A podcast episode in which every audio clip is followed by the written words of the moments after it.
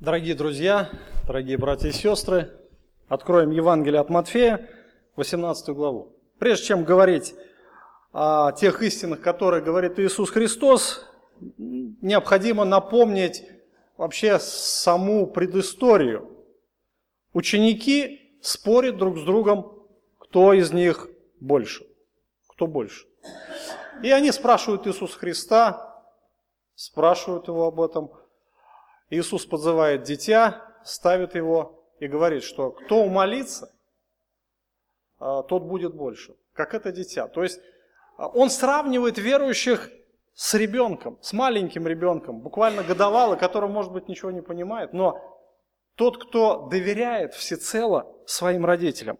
Также он проводит эту аналогию в отношении доверия а, к Богу. Когда верующий начинает всецело доверять Христу, всецело доверять Отцу Небесному и доверять Его истине. И Господь начинает говорить вот эти истины, истины о том, как должен жить народ Божий здесь, на земле, как он должен существовать, как должны строиться правильные отношения. И далее Иисус говорит, вы должны принимать друг друга, как принимаете меня. То есть мы должны смотреть друг на друга и видеть в каждом, в каждом Христа. Христа, который живет в нас, который теперь является нашим Спасителем Господом. И дальше Христос начинает говорить о грехе. Что этот мир полон соблазна.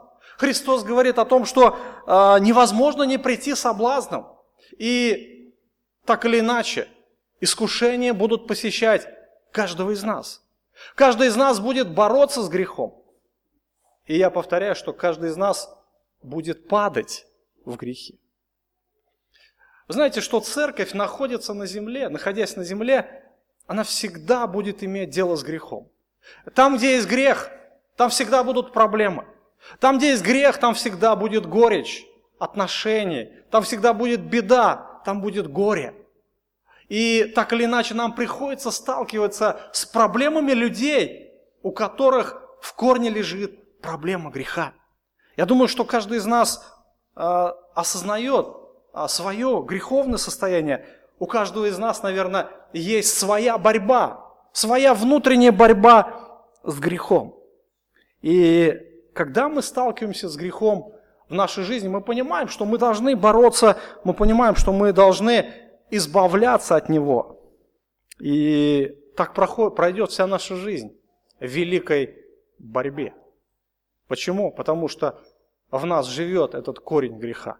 И настанет такой момент, когда Христос избавит нас вообще от всякого присутствия, от того, что уже не будет доставлять нам беспокойство, от того, что не будет приносить нам проблемы, когда мы читаем в Писании книгу Откровения, мы читаем, что Господь говорит, что смерти уже не будет, ни плача, ни вопля, ни болезни, все пройдет. Почему? А потому что источник всего этого будет а, лишен а, жала, да, смерть, она будет побеждена. Почему? Потому что греха не будет.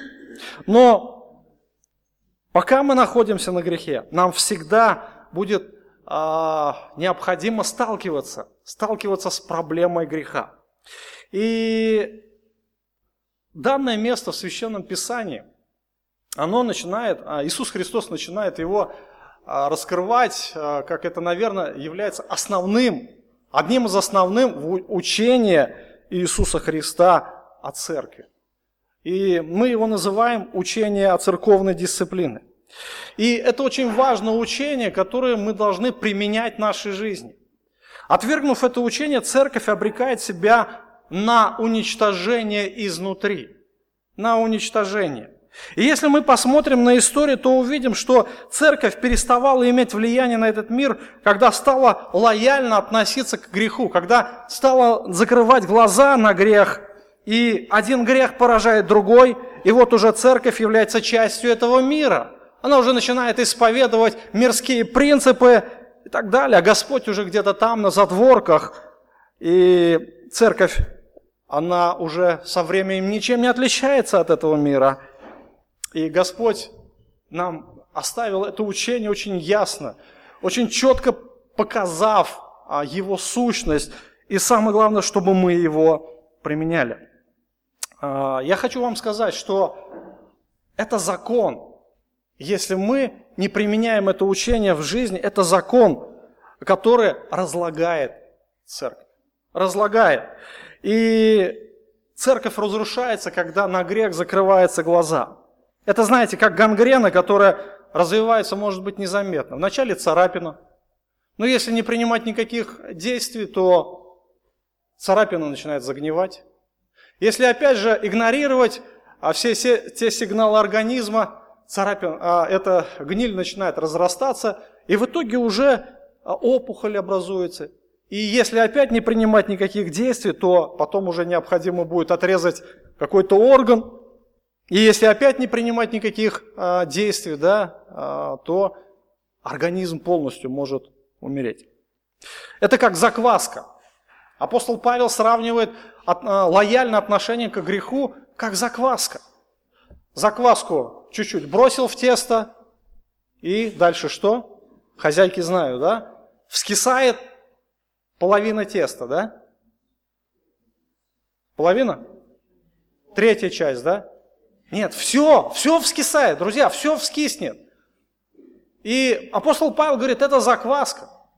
Это закваска, если а, кинуть ее, то вскиснет все тесто. Нужно закваску удалить, чтобы сохранить тесто, да, не квашеным. Ну, так он учит.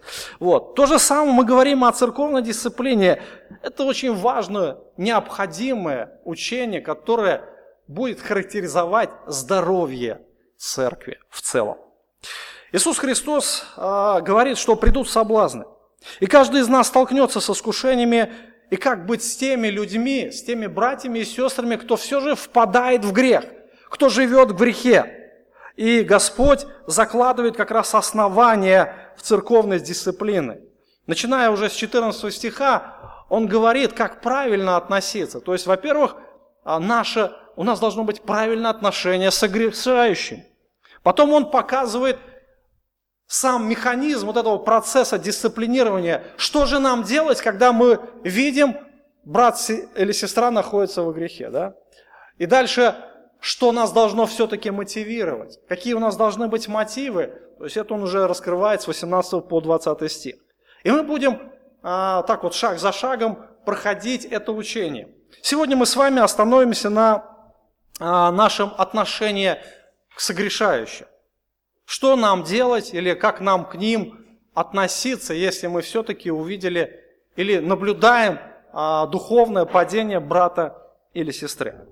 А, откроем как раз сам текст Евангелия от Матфея а, с 10 по 14 стих. «Смотрите, не презирайте ни одного из малых сих, ибо говорю вам, что ангелы их на небесах видят лицо Отца Небесного, Отца моего Небесного. Ибо Сын Человеческий пришел взыскать и спасти погибшие. Как вам кажется, если бы у кого было сто овец, и одна из них заблудилась, то не оставит ли он 99 в горах и не пойдет ли искать заблудившуюся? И если случится найти ее, то истинно говорю вам, он радуется о ней более, нежели о 99 незаблудившихся. Так нет воли Отца вашего Небесного, чтобы погиб один из малых сих.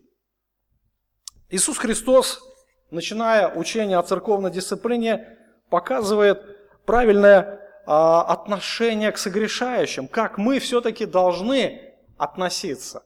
То есть мы, Писание, он учит, что дети Божии, то есть те, кто следует за Христом, не должны отвергать, не должны отвергать согрешающих братьев и сестер. Почему не должны? Ну, во-первых, это повеление, и во-вторых, есть причины, почему все-таки мы не должны отвергать согрешающих братьев и сестер. Итак, 10 стих, он показывает повеление. «Смотрите, не презирайте ни одного из малых всех». Если э, мы посмотрим на этот мир, то увидим, что грех является причиной разрушения всяких отношений. И эти отношения сходят на нет часто на длительное время – и бывает так, что до конца жизни. Случается так, что отношения близких родственников прекращаются навсегда вследствие какого-то греха. И братья и сестры по плоти, Они перестают поддерживать родственные отношения. Что не говори, грех это всегда была проблема для отношений. Это не исключение и для церкви. И зачастую обида таится в глубине сердца очень долгое время. Даже тогда, когда, может быть, как-то отношения начинают налаживаться, но обида очень часто таится, а иногда и всю жизнь, знаете. Часто, а, когда мы смотрим на такие проблемы, мы видим, что проблема заключается в самом сердце. И эту проблему нужно решать.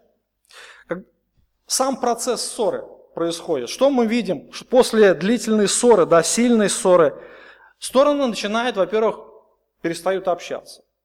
Они начинают а, игнорировать разного рода отношения, они начинают а, лить на друг друга грязи, да, грязи много. Они начинают искать на свою сторону, как бы сказать, а, сторонников искать и распространять разного рода сплетни, произносить оскорбления, которые унижают обидчика. И одним словом, а, ненависть раздувается, как ветер раздувает огонь. То есть это нормальный процесс, который, наверное, сталкивался каждый из нас в жизни. И когда мы смотрим на Божью семью, то мы, конечно же, можем видеть подобные отношения между братьями и сестрами. То есть, когда происходит какое-то непонимание или какой-то конфликт, то мы видим, а, та же самая может произойти реакция, как поступает в этом мире.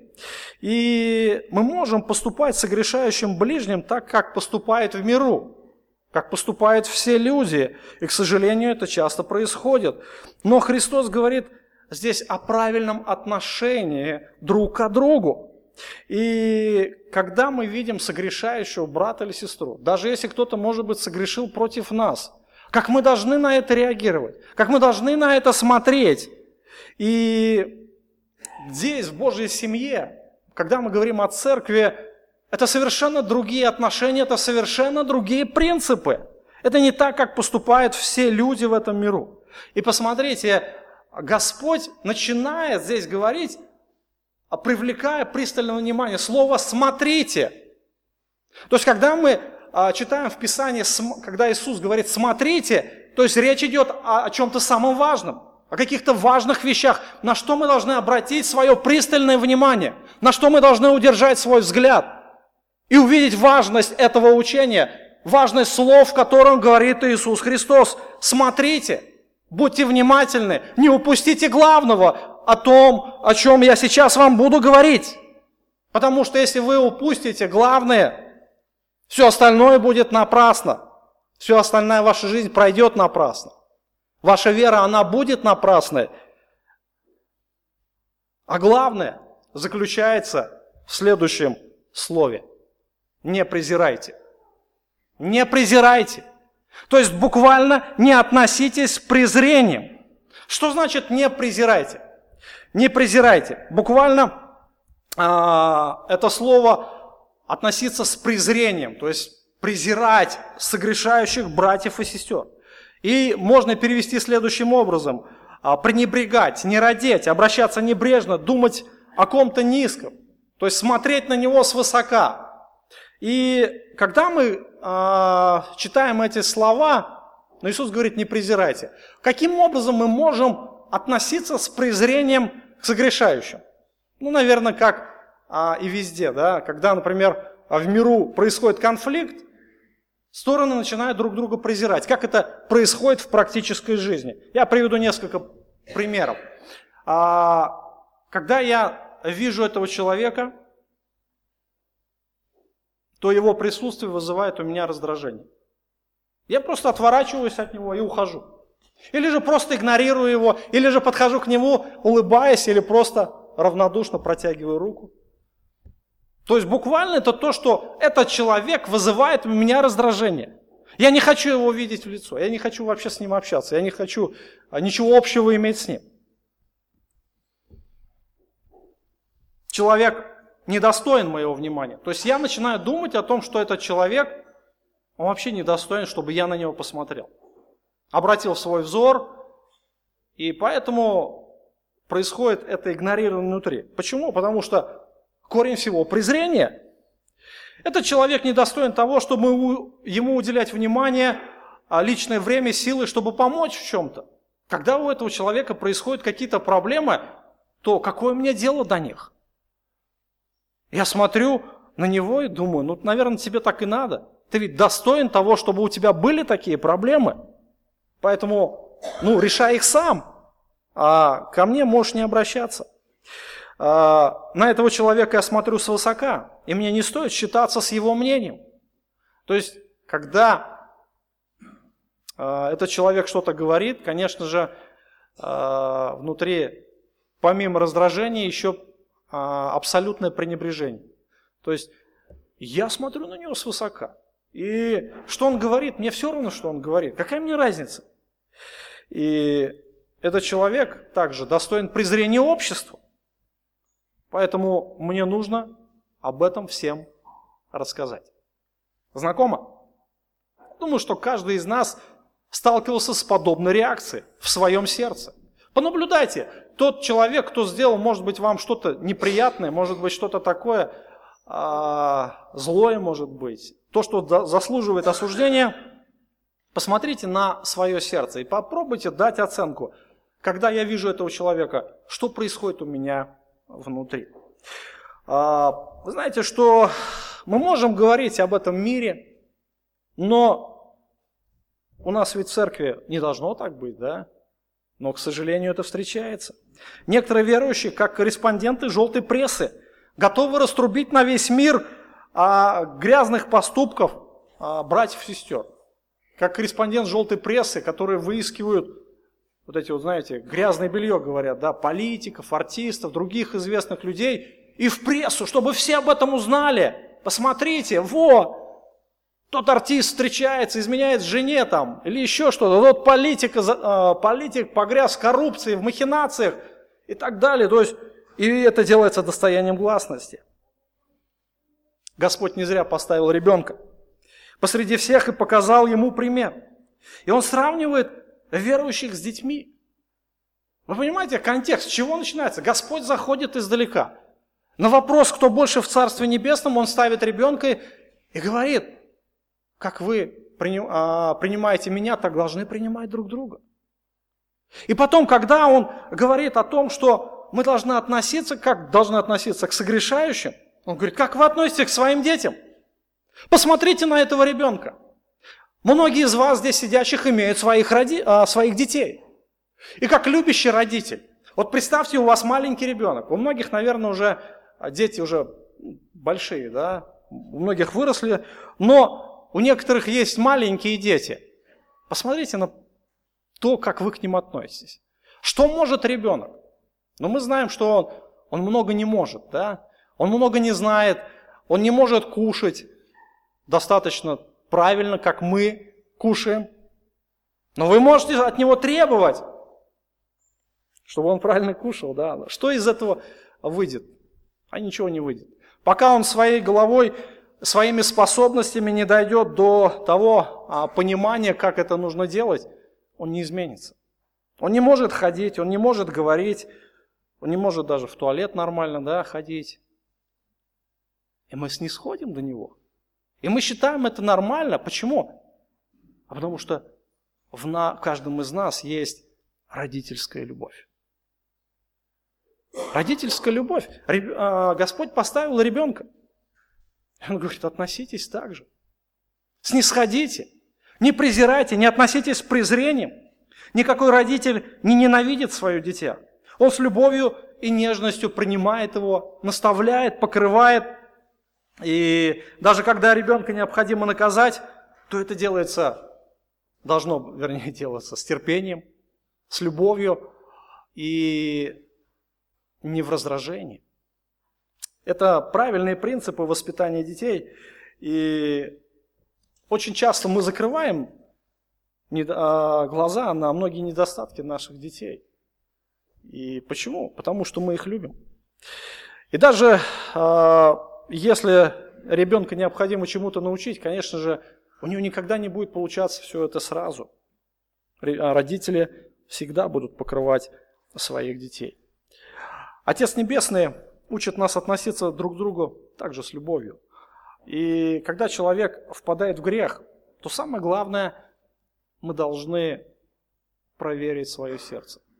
Проверить свое сердце, а что движет нами, когда мы смотрим на этого человека, на этого брата или на эту сестру. И, конечно же, Иисус наставляет своих учеников. А, в сердце учеников а, была вот эта жажда власти, жажда главенства, а, быть первыми среди всех остальных. Мы знаем, что в среде учеников была вот эта постоянная борьба, постоянная. То Петр, то Иаков и Иоанн выделялись своей, знаете, такой прытью в главенство. И в итоге между учеников всегда происходили вот эти вот непонимания какие-то, негодование. Мы знаем, что э, в истории, когда мать подошла ко Христу и говорит, Господи, позволь, чтобы мои сыновья сели у одного у тебя по правую сторону, а другой по левую в Царстве Небесном. И ученики вознегодовали. Это естественная реакция, когда одни возвышаются над другими. Но Иисус учит другому совершенно. У него совершенно другие принципы, совершенно другие правила. И главное здесь, Главное, смотрите, не презирайте. Смотрите, не презирайте малых сих. Ни одного из малых сих, малых. Он сравнивает с ребенком, и он говорит о малых детях. А, конечно же, речь идет не о буквальных детях, а о детях Божьих, о верующих, о немощных, о только что возрожденных, которые, может быть, еще живут не так, как мы живем, поступают не так, как мы поступаем. Конечно же, нам нужно снисходить до них, но и с другой стороны быть терпеливыми в их наставлении. И дальше Иисус говорит о причинах. Не только Он дает повеление, но Он еще и говорит о причинах, почему мы так должны поступать. И одна единственная причина, потому что небеса, а, небеса поступают так. Ибо говорю вам, что ангелы их на небесах видит лицо а, Отца моего Небесного. Ибо Сын Человеческий пришел взыскать и спасти погибший. Как вам кажется, если бы у кого было сто овец, и одна из них заблудилась, то не оставит ли 99 в горах и не пойдет ли искать заблудившуюся? А если случится найти ее, то истинно говорю вам, он радуется о ней более, нежели о 99 не заблудившихся. Так нет воли Отца вашего Небесного, чтобы погиб один из малых всех. Иисус говорит о том, что мы а, должны относиться к согрешающему так, как относятся к согрешающему небеса. И мы являемся гражданами небес, и поэтому мы должны жить не по земным принципам, а по небесным. То, что происходит на небе, должно происходить у верующих здесь на земле. И Божье видение небес должно отображаться и в жизни церкви. Вот этому хочет Иисус научить каждого из нас. И как раз Иисус показывает именно Божий взгляд на согрешающих. Он хочет, чтобы мы отображали небесное понимание проблемы. И когда верующий согрешает, небеса наблюдают за ним. И, конечно же, небеса огорчаются. Я хочу, чтобы каждый из нас понял одну очень важную истину. Знаете какую? Когда мы поступаем не по заповедям, когда мы согрешаем. Мы думаем, что мы одни, да? Мы думаем очень часто, что никто нас не видит. Но помните очень важную истину, что за нами наблюдают небеса. Все небеса наблюдают за каждым верующим. И согрешающие как раз являются объектом пристального внимания небес. Вы понимаете? Мы не одни. Даже когда мы одни в комнате, мы не одни. За нами наблюдают небеса. И посмотрите, здесь Иисус показывает отношения на небесах. Во-первых, у ангелов, во-вторых, у Сына Божьего и у Отца Небесного. Три личности, которые отображены здесь по отношению к согрешающему брату или к сестре. Итак, первое, о ком говорит Иисус, это говорит об ангелах. Ангелы, э, говорю вам, что ангелы их на небесах видят лицо Отца моего Небесного. А, кто такие ангелы? Когда речь заходит об ангелах, мы знаем, что говорит о них Писание. Это а, служебные духи, которые посылаются на служение тех, которые имеют наследовать спасение. То есть буквально, если э, растолковать этот текст, послание к евреям в 1 главе в 14 стихе, что это буквально Божьи духи, которых Он посылает для служения э, спасенным людям, для служения детям Божьим. И мы можем сказать, что у верующих наверняка есть какие-то свои служебные духи. Мы их не видим. Мы, может быть, о них и не знаем, но они есть, и они присутствуют с нами. И более того, они только, не только служат нам, но в первую очередь они служат Богу. Они находятся перед лицом Господа, и они пребывают пред престолом Бога и ждут от Него повелений. Он наделил их большими возможностями, Он наделил их большими способностями, большой силой, большими ресурсами, чтобы они могли служить нам.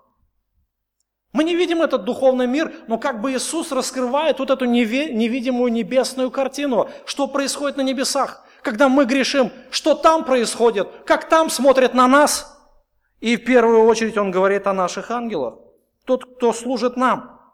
И ангелы Божьи служат Богу, проявляя попечение о Его народе. И они пребывают пред Его престолом, и они ждут от Него указаний. Интересная фраза, а, фраза, которую здесь использует Иисус, они видят лицо Отца моего Небесного. А у Бога есть лицо?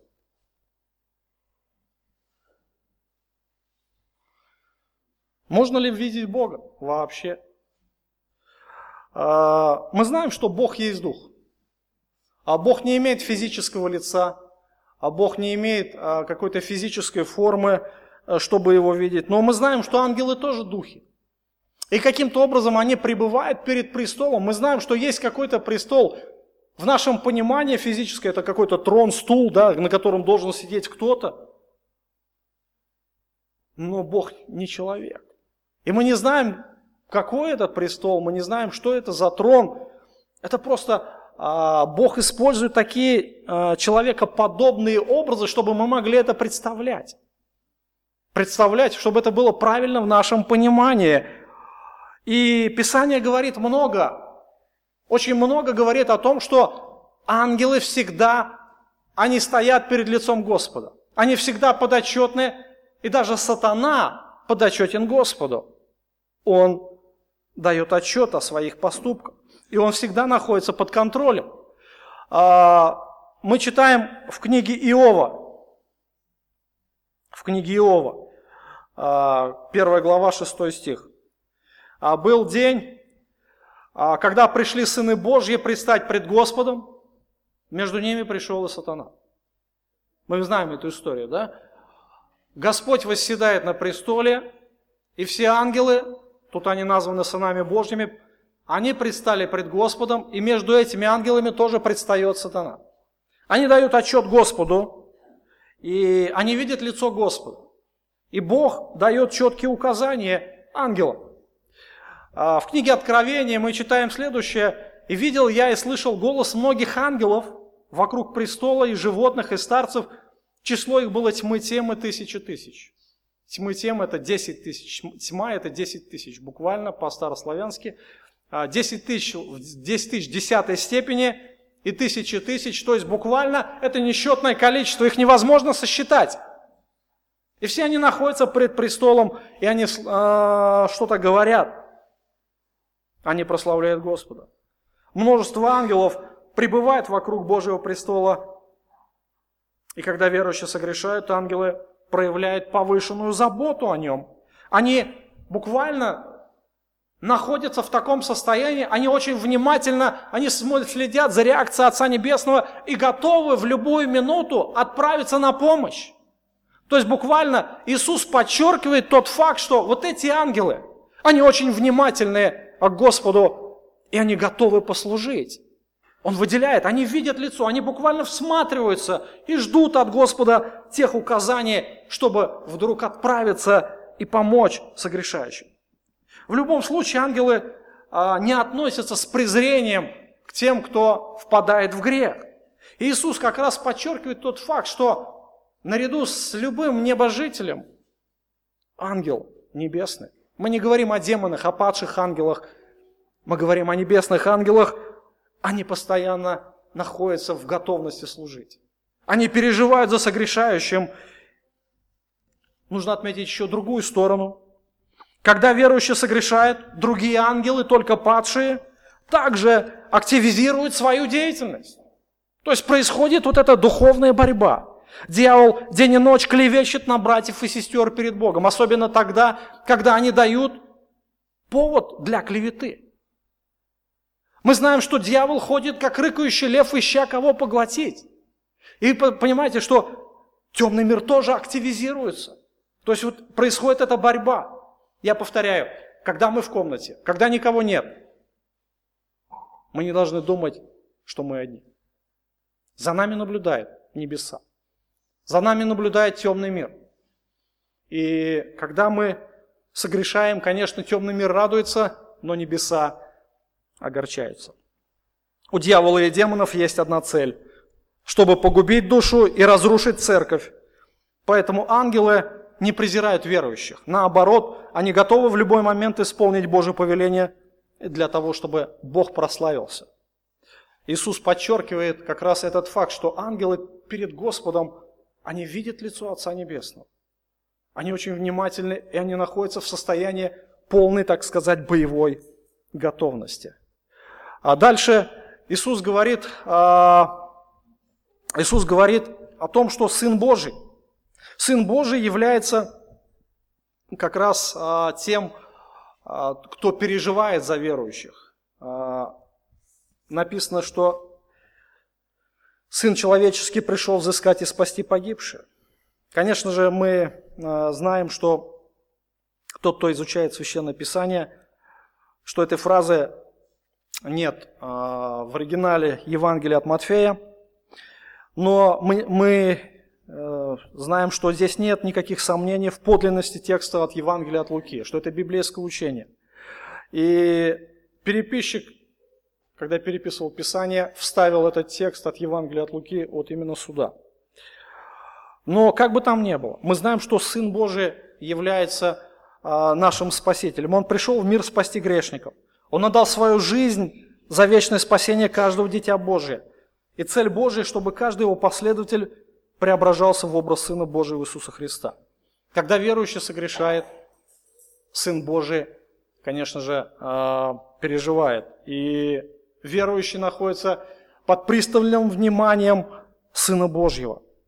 И Христос приводит пример а, его заботы о согрешающих, когда он показывает притчу о добром пастыре. Как вам кажется, если бы было у кого сто овец, и одна из них заблудилась, то не оставит ли он 99 в горах и не пойдет ли искать заблудившуюся? А если случится найти ее, то истинно говорю вам, то он радуется о ней более, нежели о 99 не заблудившихся. Господь только что сказал, кто примет это дитя во имя мое, тот меня принимает. И каждый истинный верующий, каждый дитя Божий, каким бы молодым, незрелым, неверным, непривлекательным или нищим он не был, независимо от того, кто я, мы все составляем единое тело э, со Христом который искупил нас своей драгоценной кровью. Об этом мы должны помнить, что мы являемся Божьей драгоценностью. Почему? Не потому, что мы такие великие, значимые, а потому что Христос э, пролил за нас свою кровь. А смотреть на любого христианина свысока, считать его ничего не стоящим, бесполезным, значит презирать самого Христа. Об этом мы уже с вами говорили. Когда мы смотрим на Священное Писание, на этот текст, мы видим огромную разницу между Христом и между духовными вождями Израиля, между книжниками и фарисеями, и они являются а, отрицательным примером а, отношения как раз а, к ближним. Они с презрением относились к простым, некнижным, необразованным и падшим людям. То есть они буквально выражали это презрение открытым образом. Мы читаем в Писании, что они буквально проклинали этот народ. Этот народ невежда, проклят он. Но Господь нет, Он не такой. Он ел с мытарями и грешниками. Он а, находился в их общении, и он достигал их сердец. И вы знаете, был такой момент, когда а, к нему, ему предъявили претензии. А, ему предъявили претензии в том, что он ест с мытарями и грешниками. А, Евангелие от Луки в 15 главе мы читаем следующее. «Приближались к нему все мытари и грешники слушать его. Фарисеи же и книжники роптали, говоря, он принимает грешников и ест с ними. Но сказал им следующую притчу. Кто из вас, имея сто овец, потеряет одну из них, не оставит 99 в пустыне и не пойдет за пропавшую, пока не найдет ее? А найдя, возьмет ее на плечи с радостью и, придя домой, созовет друзей, соседей, скажет им, «Порадуйтесь со мною, я нашел мою пропавшую овцу. Сказываю вам так, что на небесах будет более радости об одном грешнике, кающемся, нежели о 99 праведников, не имеющих нужды покаяния». Наш Господь, в отличие от книжников фарисеев, Он имел совершенно другие мотивы и совершенно другой характер. Он искренне заботится и переживает о пропавшей овце. И как раз вот э, в этих примерах он показывает свой характер. Он показывает свою истинную сущность. И когда к нему приближались эти падшие люди, он их не прогонял. Он наоборот шел к ним навстречу, он их не отвергал, он радовался о них, когда они обращались и когда они каялись. И фарисеи поставили ему это в упрек. Они начали роптать и говоря, как он вообще с ними общается? Они же нечисты, от них же можно оскверниться. И, конечно же, Господь приводит э, в Евангелии от Луки в 15 главе три примера. Мы знаем э, примеры да, о потерянной овце, о потерянной драхме, о блудном сыне. Это все было в упрек фарисеям. И Христос показывает, что небеса радуются. Небеса радуются об одном кающемся грешнике, э, фарисея же ропщат. И пример доброго пастыря – это, наверное, классический пример а, в Израиле. Мы знаем, что израильтяне, а, каждый израильтянин, он, наверное, сталкивался а, с животноводством, с овцеводством. И многие имеют понятие, что значит иметь овец у себя дома. Да? Я думаю, что некоторые здесь сидящие тоже, наверное, жили в деревне, или, может быть, кто-то в детстве, да, кто-то видел, как пасут овец. Но а, в Израиле, конечно же, все было по-другому, не как у нас. То есть добрый пастырь, пастырь и пастух – это совершенно разные понятия. У пастуха одни мотивы, у пастыря совершенно другие. Пастух погоняет кнутом, пастырь идет впереди, и овцы следуют за ним. А, пастух а, вразумляет да, своих овец силой, а пастырь излечивает их любовью. И как раз здесь показан а, наш Иисус Христос не как пастух, а как добрый пастырь. И в притче о потерянной овце он, а, мы видим, оставляет 99. 99 овец. То есть мы знаем, что, а, образно говоря, в стаде 100 овец. В стаде 100 овец. Вы представляете вот это 100, 100 овец? Большое стадо, достаточно большое. И вдруг одна потерялась. Как можно в, а, в, этих, в этом стаде, где 100 овец, где овцы вот так вот ходят, найти одну? На первый взгляд не определишь. Но добрый пастырь, он тщательно заботится об овцах. Он каждую пересчитывает. Когда они заходят в загон, он проводит их, он их считает. Он знает каждую по имени. Он знает характер каждой овцы. И вы знаете, что вдруг обнаруживается пропажа, когда сердце пастыря, оно не на месте. А, он а, оставляет 99, и он идет идти искать пропавшую, идет искать пропавшую. Он напрягает весь свой слух. Он слушает, а, можно сказать, воздух, да? А вдруг будет такое слабое блеяние. Он напрягает свое зрение уже в темноте, пытаясь, может быть, отыскать путь, следы на пути, потерявшиеся, да? А, он готов встретиться с любой опасностью в виде волков, львов, медведей, других хищников, потому что это, а, это реальность, а, это реальная опасность, с которой сталкиваются постоянно овцы. И как, он знает, что хищники держатся здесь рядом. Хищники не подходят близко к стаду овец. Почему? Они боятся пастыря. Они боятся. Тогда, в те времена, у них, конечно, не было ружей, но у них был посох. И они могли отбиваться от крупного хищника этим посохом. Он был достаточно длинным и тяжелым. И, конечно же, они боялись пастыря. Если бы не было пастыря, то все, смерть стаду. И они держались всегда вдали, и они наблюдали за стадом. А вдруг какая-то овца отобьется? Какая-то овца отобьется, и тогда это будет легкая добыча для них, это будет легкая пища. И они находятся в ожидании. Пастырь это прекрасно знает, и поэтому он не, а, не медлит. Он не медлит. А, он идет, тотчас это все оставляет, он идет, потому что время дорого. Любая овца, а, она может оказаться в опасности. И промедление смерти подобно. Овцы без пастуха обречены на смерть. Или же они заблудятся и умрут от голодной смерти, или же они запутаются волосами шерсти в каких-либо зарослях, кустах, или же они окажутся добычей воров или хищников. Поэтому пастор это все прекрасно знает, в какой опасности находится овца. И любовь пастыря беззащитному, полностью а, зависящему от него стаду, не позволяет ему оставить эти поиски.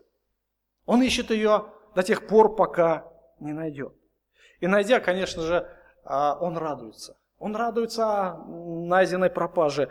Он берет эту овцу, осматривает ее, перевязывает ей рану, он берет ее на плечи и ведет к остальному стаду. Таков добрый пастырь. И Господь напоминает своим ученикам об этом прекрасном примере. Он показывает свой характер, а, характер небесного пастыря. И он любит каждую овцу.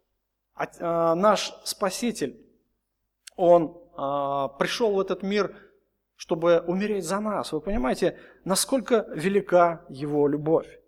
И когда верующий впадает в грех, конечно же, Сын Божий, он не оставляет потерявшийся, да? Он э, ищет, ищет, и еще раз ищет, пока не найдет.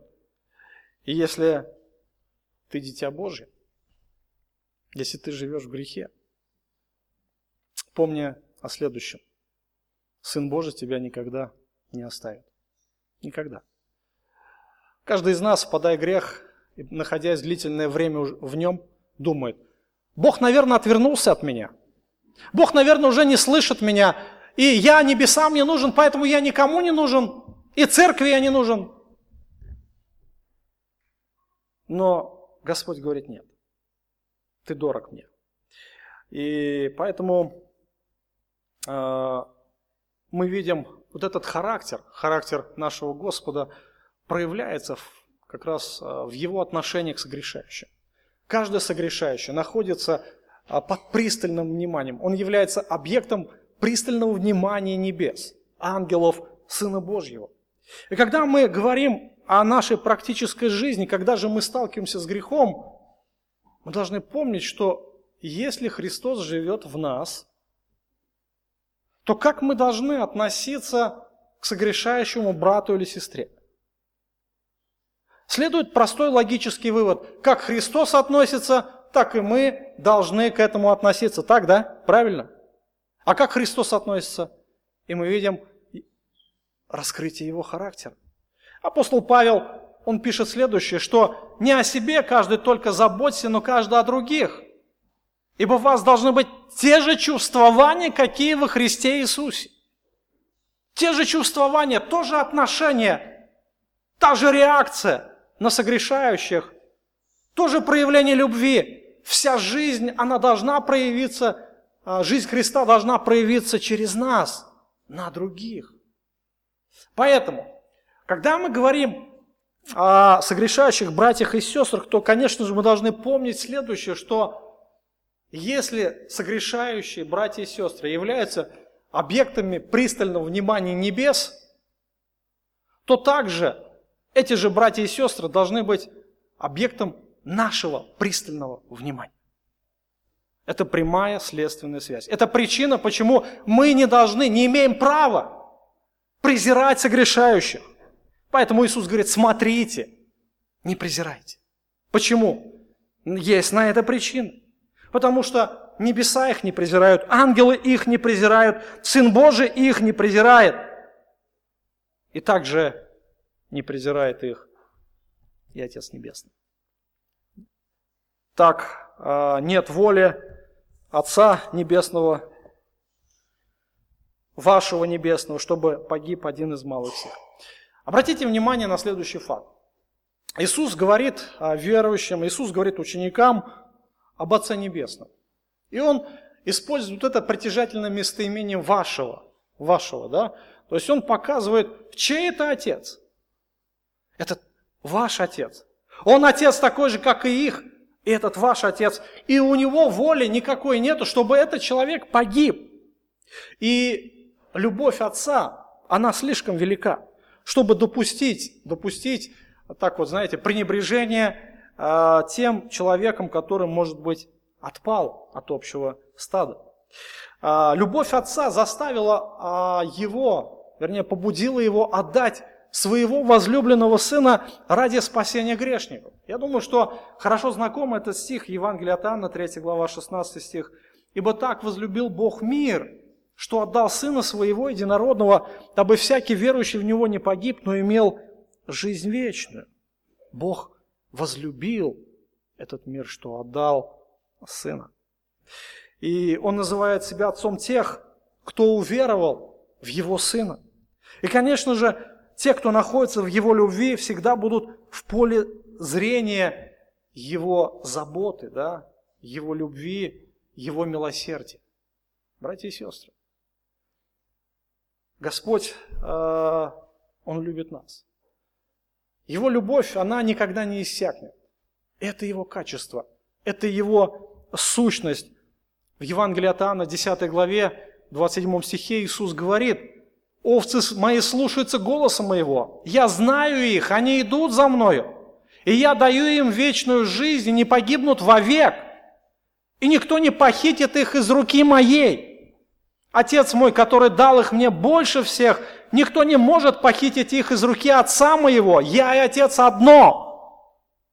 Удивительные стихи, которые показывают солидарность и единство отца и сына в спасении грешников и сохранении их для вечной жизни. Иисус говорит, я знаю моих овец. Эти овцы, они мои, и я их защищаю. Никто их не похитит. Вы понимаете? Никто не может похитить из рук Сына Божьего. Никто. Никакие хищники, никакие воры, никакие разбойники не могут похитить овец из руки Сына Божьего. Почему? Он добрый пастырь. И нет сильнее его. И более того, Иисус показывает значимость Отца в спасении грешников. Отец мой, который дал их мне больше всех. Может ли быть кто больше Бога? Может ли быть кто сильнее Бога? Может ли быть тот, кто может победить Бога? Ответ однозначный – нет. И если Отец больше всех, то кто может похитить из руки Отца? Из руки сына кто может похитить? Никто. Из руки отца кто может похитить? Никто. Поэтому Иисус говорит, я и отец одно. В чем одно? В сохранении их спасения, в сохранении их жизни. Даже если когда им грозит опасность. И Господь очень ясно показывает вот эту солидарность а, небес, солидарность. Поэтому если небеса солидарны одинаково солидарны в этом, а, в том, что сохранить верующих, спасти их, и когда они падают, помочь им, то насколько мы должны быть в этом солидарны. И это и есть главная причина. Многие верующие, когда впадают в грех, начинают думать о себе, что мы никчемные люди.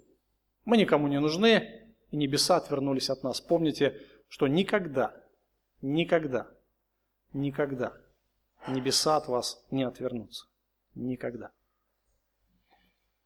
Небеса слишком заинтересованы в том, чтобы спасти каждого, да? спасти, довести начатое дело спасения до конца. Он никогда не отвернется от тех, кого он избрал. Он никогда не отречется и не откажется от нас, потому что мы его возлюбленные дети. И, конечно, в этом суть и характер нашего Бога, того Бога, в которого мы верим, кого мы исповедуем. Мы говорим, что Бог есть любовь. И если Он начал дело спасения в нас, то Он завершит это дело до конца. Потому что в этом проявится слава нашего возлюбленного Бога, слава нашего а, Спасителя Иисуса Христа, Сына Божьего. И Он, только Он может прославиться через наше спасение. И когда брат или сестра впадают в грех, особенно если этот грех публичный, о котором не знают, или, может быть, все знают – существует искушение отвернуться от них, а, рассуждая по сути, если не вслух, то, может быть, про себя где-то. Он знал, он сделал свой выбор, пусть теперь пожинает последствия, пусть а, пока он не изменится, я буду держаться от него подальше. Существуют разного рода подобные мысли, подобные искушения, но это не библейская реакция. Это не библейское отношение согрешающему. Апостол Павел в послании к Галатам пишет следующее. «Братья, если и впадет человек в какое согрешение, вы духовно исправляйте такового в дух, духе кротости, наблюдая каждый за собой, чтобы не быть искушенным. Носите бремена друг друга и таким образом исполните закон Христов. Христов путь для его последователей состоит в том, чтобы смиренно помогать согрешающему брату понимая, что мы сами можем впасть в подобное согрешение. И как вы хотите, чтобы отнеслись к вам, когда вы падаете? Итак, Господь показывает э, библейское учение, начинает говорить о библейском учении, о церковной дисциплине. И первое, о чем он говорит, он говорит о нашем отношении. То есть прежде чем исправлять брата, да, мы должны иметь правильное к нему отношение, правильная мотивация. С этого все начинается. Любая церковная дисциплина начинается с нашего сердца, братья и сестры. Очень часто друг друга некоторые обличают, но не, а, не исполнив главного, не исправив свое сердце, не настроив свое сердце, и тем самым сделав врагом еще, или еще более жесточив брата или сестру. Поэтому вначале Господь говорит о главном. Смотрите, не презирайте. Не презирайте. Вот главное, о чем мы должны помнить. Если мы видим согрешающего брата и сестру, мы не должны, во-первых, отворачиваться от них. И во-вторых, мы не должны относиться к ним с презрением. Последнее – это практически какие-то а, выводы. То есть, если вы все-таки впали в грех, если вы находитесь в духовном падении, самое главное помните о том, как смотрят на вас небеса. Помните о том, а, что небеса искренне переживают за вас. А, ангелы всегда находятся в состоянии готовности послужить и помочь. Сын Божий в солидарности с Отцом Небесным находится в сострадании согрешающим. И Сын Божий всегда ищет потерянную овцу, он обязательно ее найдет. Нужно помнить, что Господь ищет. Сам согрешающий, может быть, он ушел, это как пропавшая овца. Может ли она найти дорогу? Нет. Нет, пастор ее ищет. Пастор ее ищет. И если все-таки вы видите согрешающего, то не нужно относиться а, к такому человеку с презрением. То есть презрение согрешающих – это неугодная Богу реакция. То есть буквально, если вы начинаете презирать такого человека, вы тоже грешите. То есть вы а, не становитесь солидарными с отцом и сыном, вы становитесь им в противовес. Вы становитесь солидарными с дьяволом и демонами, которые действительно хотят погубить, которые хотят, чтобы а, церковь была разрушена. И мы должны понимать, насколько это важно для Господа. А, помните, что если Христос живет в нас, если мы на самом деле дети Божьи, то в нас должны проявляться те же чувствования, та же самая реакция. Поэтому, если мы видим или вспомним, что кто-то потерялся, то есть вспомним, что а, какой-то брат или сестра выпал из поля зрения церкви, да, может быть, уже давно не ходят, то пусть проявится Божья а, Христова любовь, Божья солидарность в вашем сердце. И чтобы она имела практическое воздействие. И если же все-таки кто-то согрешил против вас, снизойдите до него, как до маленького ребенка, покройте его грех. Постарайтесь, чтобы Христово чувствования проявлялись в вас. И когда мы говорим уже о конкретных шагах, не просто смотреть, да, не просто любить его надо. Следующее, Христос будет говорить уже о практической стороне, а как помочь согрешающему брату. Что сделать, да, а, об этом мы будем говорить в следующий раз, а, что есть определенные шаги церковной дисциплины. И я повторяю, это проявление любви. Даже если мы обличаем кого-то, то у нас должен, должен быть правильный мотив – исправить согрешающего, вернуть его а, в правильное отношение с небесами. И, конечно же, Господь хочет, чтобы мы являли небеса здесь, на земле. Господь хочет, чтобы наш Спаситель прославился через нашу жизнь. Помолимся. Аминь.